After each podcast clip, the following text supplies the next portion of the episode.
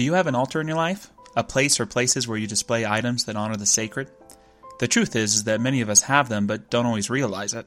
A collection of pictures or books we put out and display, posters of sports stars or rock gods, a little display on the dashboard of our car or on our desk at work.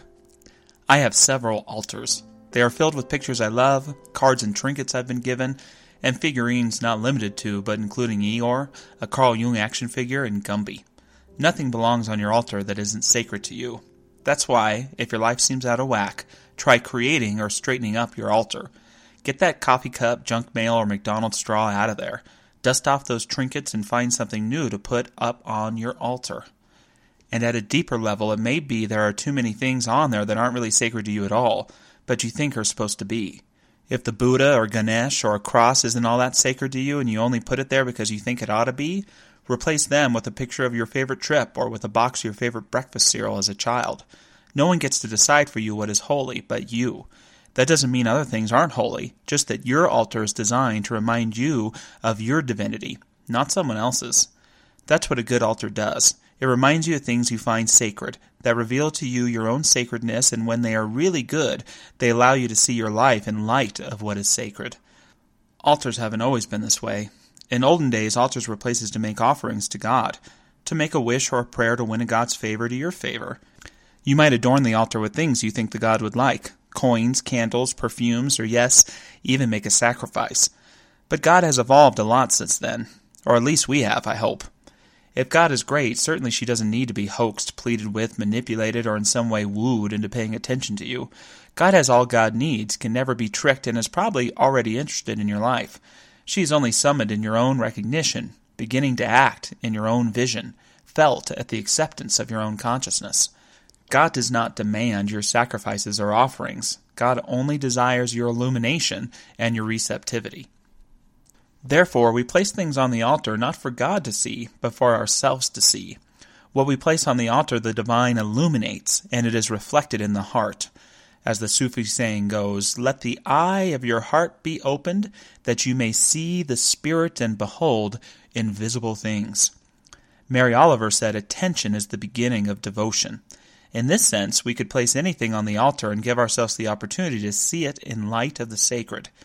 Is there something or someone in your life that you might benefit from seeing in light of the sacred? From a place of greater knowing? From a place of love?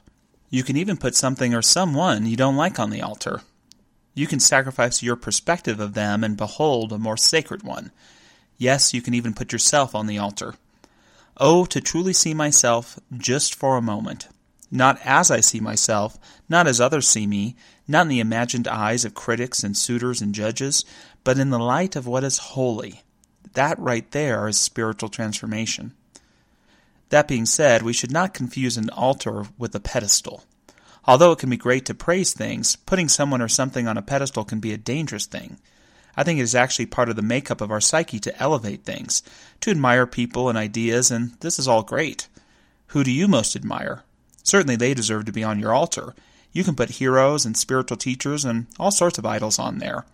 But if you aren't careful, when you elevate someone or something, it can de elevate someone or something else. And when we place something or someone too high up, they and what they represent become out of reach. For when we put someone too high, the person often getting devalued is ourselves. It annoys me when I see the heroism of a great leader diminish because he or she did some not so good things. Mistreatment of women by Gandhi or King, for example, or Lincoln's longer term strategy for emancipating slaves. These folks didn't ask to be put up on a pedestal and seen as perfect. People did that. It's those who want you to put them up on a pedestal that you want to watch out for. Anyone that demands someone be lowered in order for themselves to be lifted is a false idol. No one belongs on a pedestal who isn't willing to be on the ground with you. When you place someone and something on your altar and you do whatever your version of kneeling before it, a moment of recognition, of gratitude, of humility, know the symbols there represent the virtues you want most in yourself. That is the true symbolic meaning of an idol. It holds on to a virtue for us while we learn to embody it ourselves. It does not hold it exclusively, but it inspires us to be like it is.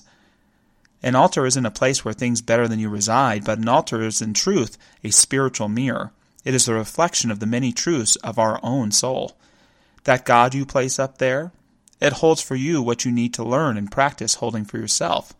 That loved one up there, he or she is with you and reminding you to carry the best of them in who you are. Anyone who sees the sacred who doesn't see himself is missing something. I learned this from the late 80s film Major League, when the player with the so called voodoo background worships an idol named Jobu. Pedro, the player, isn't doing so well and he keeps striking out.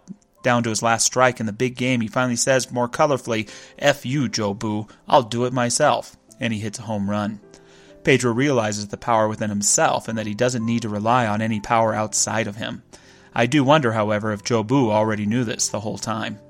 Are there outside powers in your life? Not that you need to release, but that you can allow to call you inward instead of leaving you feeling disconnected and without. Identify your altars. Build your altars. Be willing to see not another, but your true self in the light of what you behold.